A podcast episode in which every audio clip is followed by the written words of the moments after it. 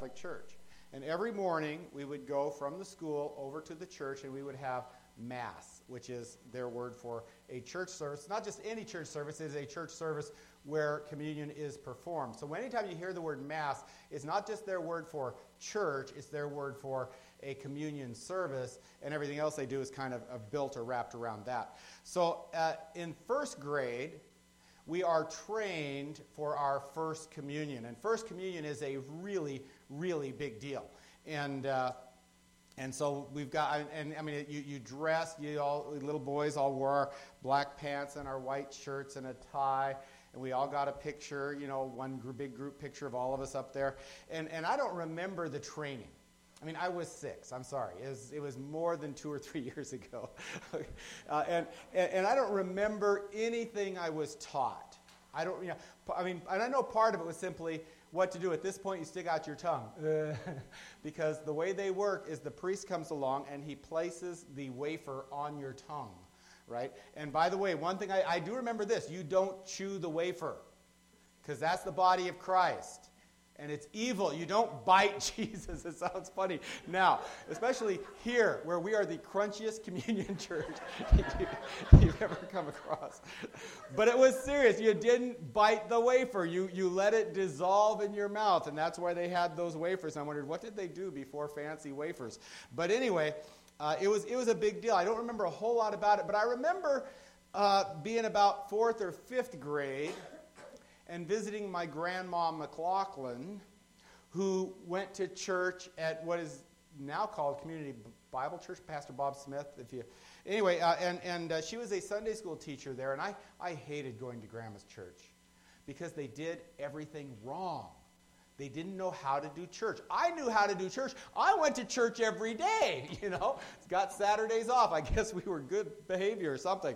But uh, uh, I, I went to church. I knew how church was supposed to work, and they didn't do it right. And besides that, when they had Sunday school, they expected you to be able to find places in the Bible as if you were supposed to use the Bible. I didn't understand that. And then they got, we're in there one Sunday I was there, and they did communion. And they did everything wrong. They, they, they, didn't have one guy who placed it. You didn't do this and stick your tongue out and have them put it on there. And you took the juice as well as the bread. And you don't do that. These people had no clue how to do communion, which was probably really similar. I don't remember that either. Uh, aside from that, I didn't like it, but it was probably real similar to how we do communion. But it was all wrong. It, it, I was confused. I was bothered. I wondered what was wrong with Grandma's church right? Because they did these things. You know, one of the things we're supposed to, I say all this, say, and, and some of you may be, it may be ringing bells and go, that doesn't sound so wrong to me. There's, eh, we all have, we all come from different backgrounds. We all have had different experiences, different training, different teaching, different understandings. And one of the things we're supposed to understand is communion. But people rarely actually explain it.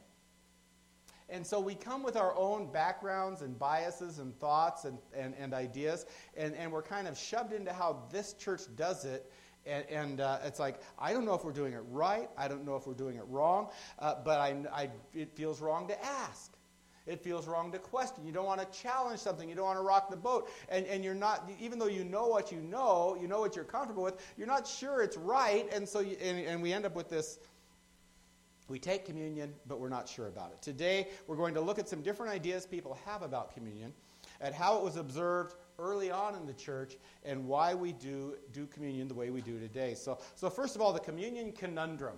I love conundrum. I learned the word at the hospital. Uh, Marge and Norm Nelson, if you remember them, Norm had a problem. I went in, and the doctor says he has a serious case of conundrum. And I'm going, I said, I don't know medical terms. And now, if you know what conundrum means, you're laughing at this. But if you don't know, you're going, I don't know either. and conundrum means puzzle, right? It means he has a puzzle. We don't understand him. But, but I love the word because now I know it. Anyway, the communion conundrum. Okay, what is, what is right and what is wrong about communion? And first of all, uh, I have three different questions we're going to look at here. The first is transubstantiation, consubstantiation, or memorial. Okay? And, and you go, and Steve, you're not helping the situation. Okay, transubstantiation is a fancy word that means the, bo- the bread and the wine become the body and blood of Christ. That is the Catholic view of communion. Okay, I, I, I, think they, they support this from John chapter 6. John 6, verse 53 says, Till Jesus said to them, Truly, truly, I say to you, unless you eat the flesh of the Son of Man and drink his blood, you have no life in you. And if, you've ever, if, if you haven't read John chapter 6, read John, cha- or lately, read John chapter 6, and it really sounds like cannibalism kind of thing. And so I think they support it from that, but it's, it's not what he's saying. Uh, this is a spiritual thing, it is a symbolic thing. But for the Catholic, to receive communion is to receive Christ. Because when you receive communion, the bread becomes his body, the wine becomes his blood. Even though you don't get the wine, only the priest does that, uh, unless they've changed it. They might have. It's been a while. uh, but but the, the, the, blood, the wine actually becomes his blood, and they receive Christ, the body and blood of Christ. Uh, and so when you hear the word mass, that's what's going on. And for transubstantiation to work, you need somebody properly ordained by the church to do it because nobody else has the power. And so that's where they get the laying on of hands from Peter through, you know, down through the line of succession. And, and these, this is committed even to priests and to sometimes deacons. And these are the people officially able to do communion. Anybody else can't do communion because they don't have the power. It's just bread and wine or bread and juice. It doesn't mean anything uh, from that viewpoint. My mom, by the way, she felt, she felt this kind of thing strongly enough, even though she rarely went to church herself. When I became a pastor, she says, Well, what do you do at church? I said, Well, I explain God's word. She says, Well, you can't do that. And I said, Why not? She says, Because you're not a priest. And I didn't understand her thinking. What do you mean because I'm not a priest? I read the Bible, I tell people what it means. She says, But you're not a priest. How could you do that? And here's what she was saying Because you haven't been ordained through this succession, how could you possibly hope to understand the Bible? Only those people can do that.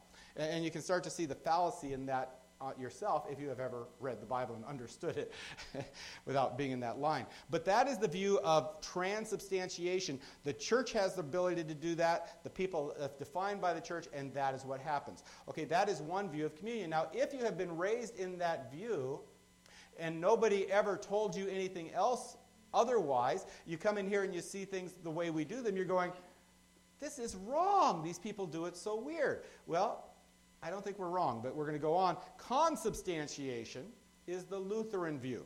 Okay? Uh, it is the view that the bread and wine spiritually become the body and blood of Christ. Okay? Luther, the, who, uh, who was a Catholic monk, started rejecting things he saw in the Catholic Church that were not supported by Scripture.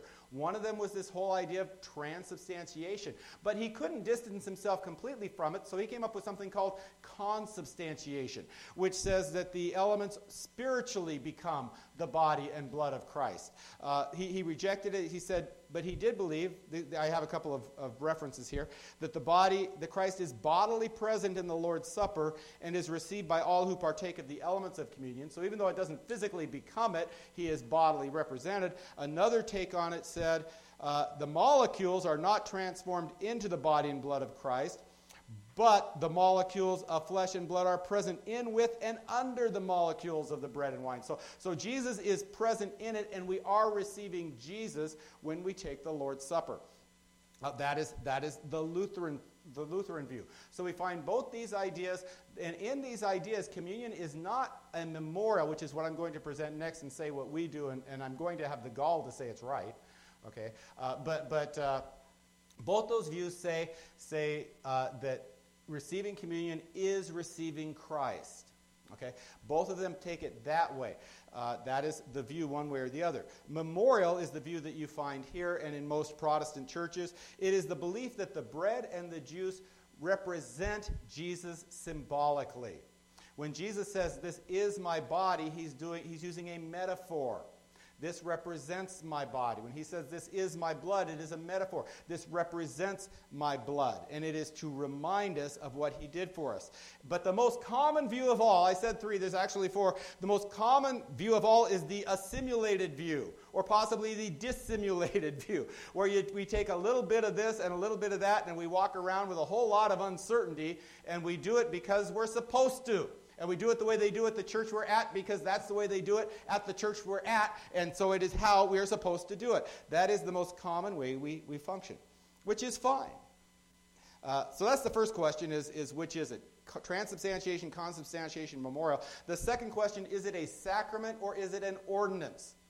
Now, for those of you who've never had these questions, then you get to just coast and, sorry, try not to join our snorer here, who's enjoying the service immensely.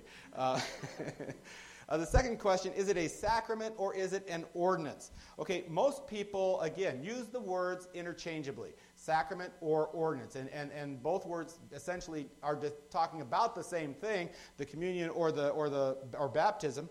Uh, but they do have different meanings based on how you use them. And a sacrament is something that conveys sacredness. Okay, it is something, uh, at least for some people, it, it, it conveys holiness. For, for most people, it's nothing but a word that means a religious rite. That is a def- dictionary definition, uh, one of the dic- dictionary definitions, that it simply means a religious rite. But for others, it is a means of grace. As a means of grace, it is something that bestows God's grace on you, it makes you holy. So taking communion is an act that makes you holy. You were less holy before you took communion. You are more holy after you take communion. Uh, and, it represents that kind of thing. Uh, it is, it is uh, that, that would be both the, the view, the view of the Catholic and the Lutheran church, church, and maybe some other churches, I'm not sure. But that is the word, what the word sacrament means. An ordinance says it is a practice established by Jesus with the command that we carry it out. Ordinance, the, the, the word order, as this is an order that we are given. Uh, it is a command we obey. It is a memorial act of obedience and not a means of grace. And that's the way we approach it. I don't believe you are necessarily holier after you take communion than before. However, if during the time of prep preparation for communion, right, and we take that time and we ex examine ourselves inwardly, and we look for unconfessed sin, and we make things right for God, then yes, we are becoming holier through the act of communion, but it is, is what we take into it that determines what we get out of it. Otherwise, it's, it's a little piece of bread and it's a little cup of grape juice. And, and which, by the way, leads me to the next question wine or grape juice? Here's the thing Jesus drank wine. When he instituted the Lord's Supper, it was a Passover meal, and he took the cup of wine, and he used wine. And, and, the bread they ate was unleavened bread. It was the traditional Jewish unleavened bread. It looks more like a saltine cracker than like a piece of bread to us. If it is important to accurately reconstruct that, then we must do the same. But I have something I like to say that where a symbol is involved, it is what the symbol represents that is important more than the symbol itself right? I apply that to baptism all the time. It is what the symbol represents our uni- unification with Christ in his death and his burial and his resurrection, more so than our getting baptism exactly right. Same thing with the Lord's Supper. What does it represent? The, bo- the bread represents his body that was given for us, the, blood re- or the cup represents his blood that was shed for us. As far as I'm concerned, the elements are not all that. I don't want to take, make light of them. But if we use the, uh, I was going to say the wrong kind of bread, as I'm busy arguing that there isn't a wrong kind of bread. it, it, it's, it, but you see the point. If we use a kind of bread that you might say, well, that's the wrong kind of bread because that's not what we use. Does the bread still, to the person receiving it, represent the body of Christ? Then it's the right kind of bread. That's why at youth group, they might you get away with using fishy crackers you know, because they're handy. They might get away with using Kool Aid. One of the most, one of the most uh, meaningful communion services I ever had was out at, well, now Terry Anderson's barn during a youth leadership retreat. And, and we shared communion out there, and I think it was Kool Aid and crackers. It might have been Kool Aid and some kind of cookies. But I'll tell you what, it was a meaningful communion service. Okay, and, and so uh, bread. Uh, uh if you want to be, if you want to be a purist, then wine and unleavened bread. But I don't think that's essential, and, and we don't do that here, mostly because it's what we weren't taught to do.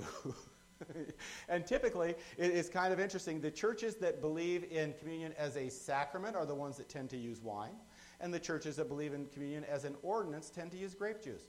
But anybody remember the time we had prune juice? Yeah, Bethany remembers. it, it was not intentional and it was not good. and it has only happened once. but it still represented Christ's blood poured out for us. Okay? Uh, it still did what it was supposed to do. Okay, so those are my questions and answers about, uh, about the Lord's Supper, what it is. The early Lord's Supper, let's go back and look at what happened in the early church. And so we start with the very first communion, which is that Last Supper when Jesus met with his disciples. And our scripture reading was Matthew 26, verses 26 to 29. Let me read that, reread that.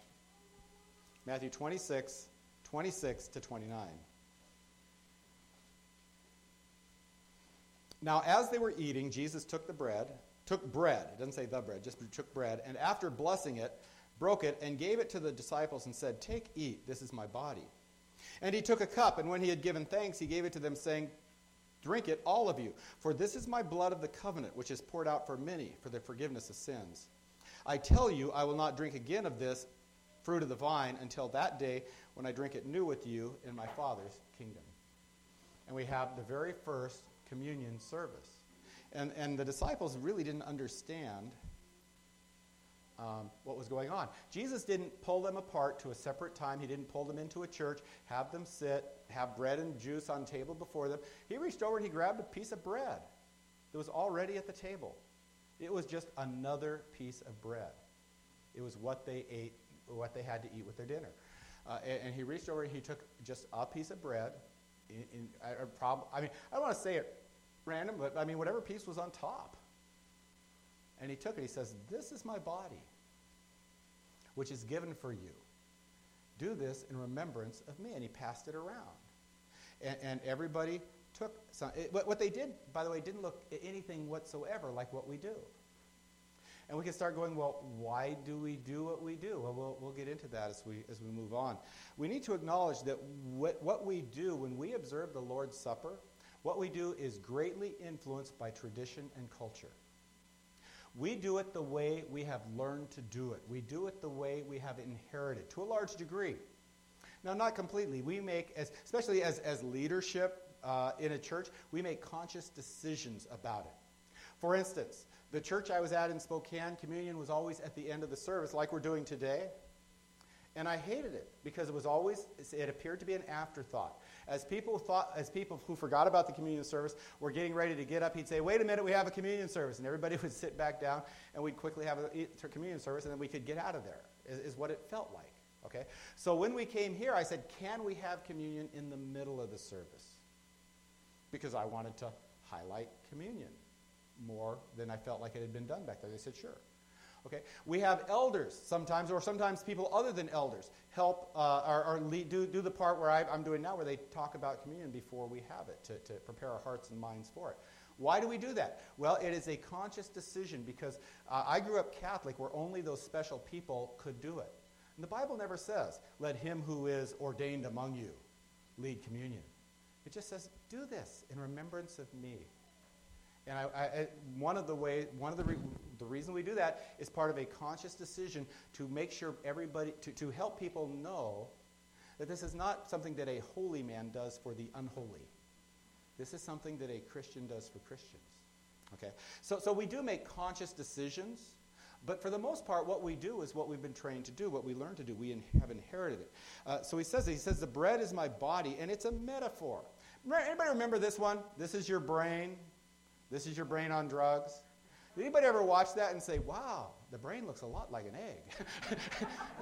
we get the metaphor, we understand it. It's just a representation, right? He's not saying, this is my body. He's not sitting there at the, at the disciples and pulling off a piece of bread and saying, this is my body. And then looking at his body and saying, what a weird body. He's, he's saying, this represents my body. This is a, this is a metaphor. It is a symbol uh, of what is going on here. Uh, he, he, just took it. The bread represents his body. His body is given. His body is expended. His body is consumed for us. Okay? That's what he says about the bread. The wine is his blood. He says, The blood of my covenant poured out for you. Uh, a new covenant established in blood. And in the Bible, it takes blood to establish a covenant. It takes death to establish a covenant. And on the evening that he was betrayed, the, the, the evening before the morning that he was killed, that he was crucified and that his blood was shed, he said, This is the blood of my covenant. And the disciples could not understand that at the time. It could not make sense to them. But very shortly after, it did. And it took on meaning that it didn't have the same time. And the wine represents the blood of his covenant poured out for us. And, and they didn't get that because he just took some of the wine that was at the table. He didn't have a special, holy, specially blessed wine sitting in the fridge or on the shelf or whatever you do with wine. I actually don't know. didn't have a wine cellar of special, holy, prayed over wine. He just grabbed the wine that they had there. And he said, This is my blood poured out for you. And, and for all the differences that we can point out between different people doing communion, the different backgrounds we have, those different things, these things are the same. And these things are unchangeable. The, the, the, what the bread and the wine represent. The main point is still the main point. But that's the first communion. I've already said we don't do it like that. First of all, it'd be very unworkable in a church, wouldn't it? To have everybody sitting at one big table and, and who's going to, to do the leading. Only Jesus could do it that way.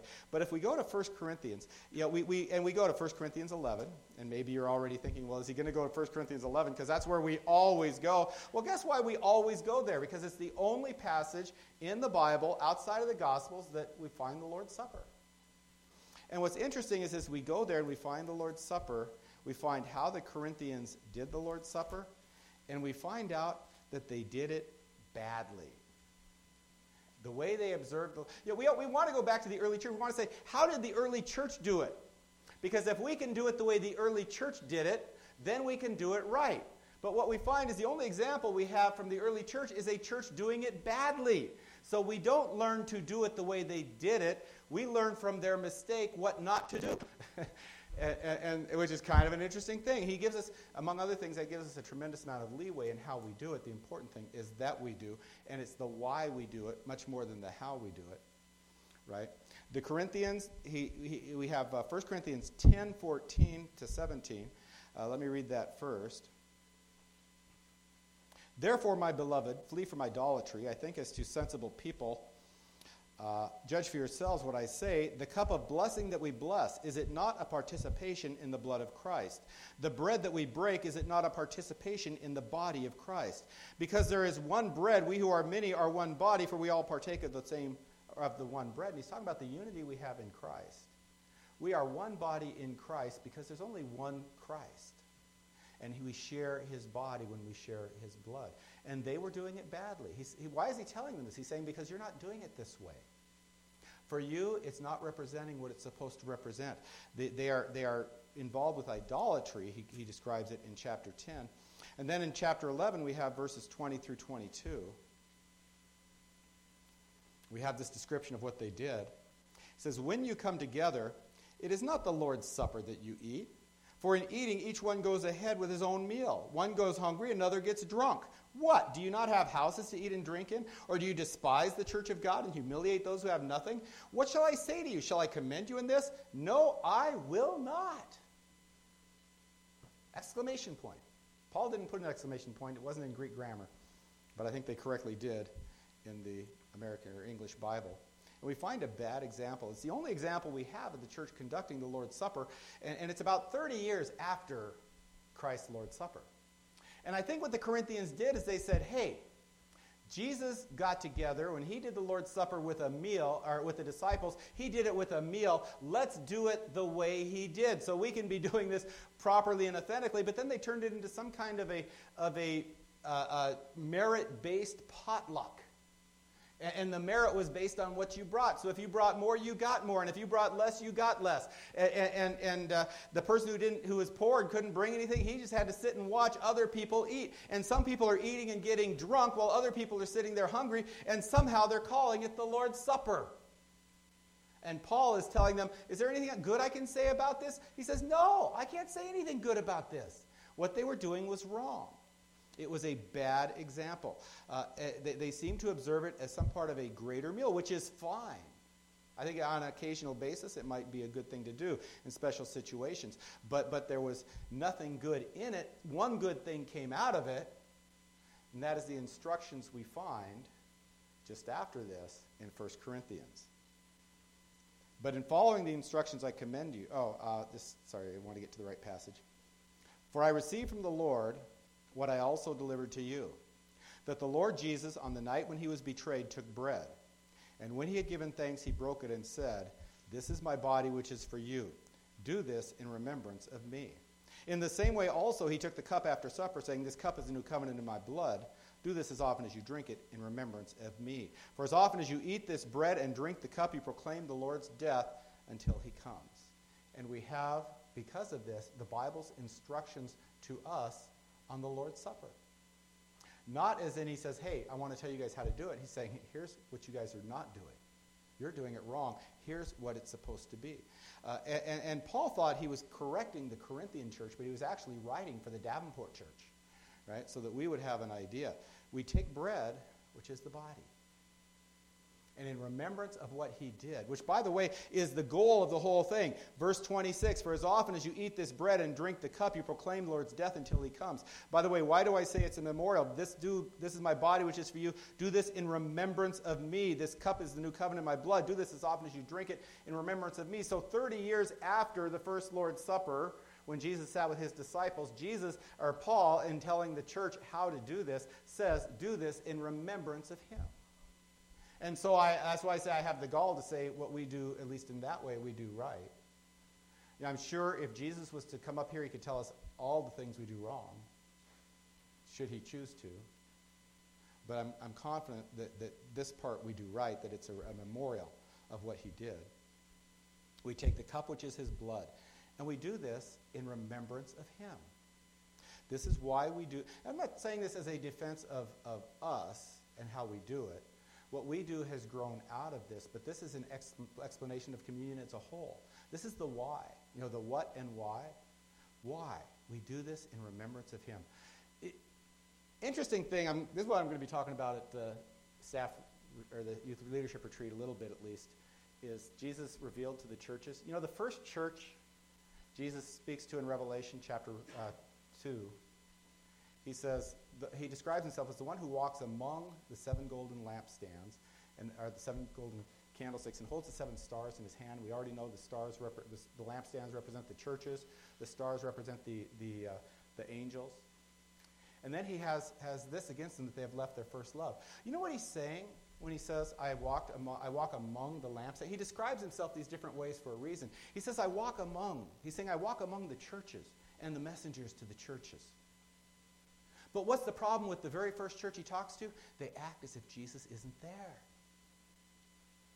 He says, You've lost your first love. They did all the things a church is supposed to do, but they didn't love Jesus. They acted as if he wasn't even there. They're doing all the things, but they have forgotten why.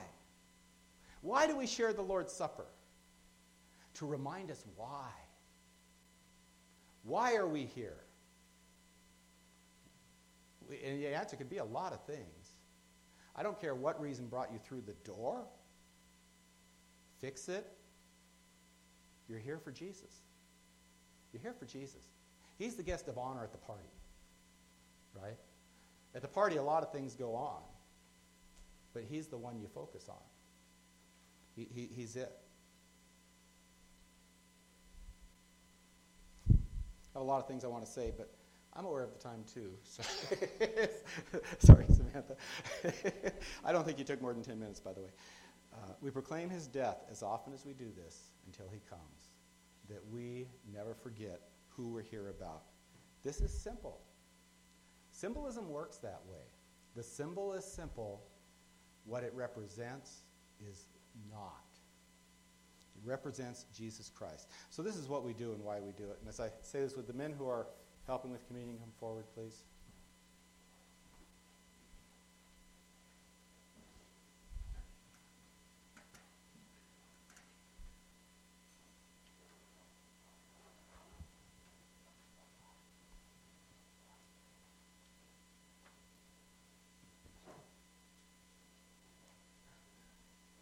Jesus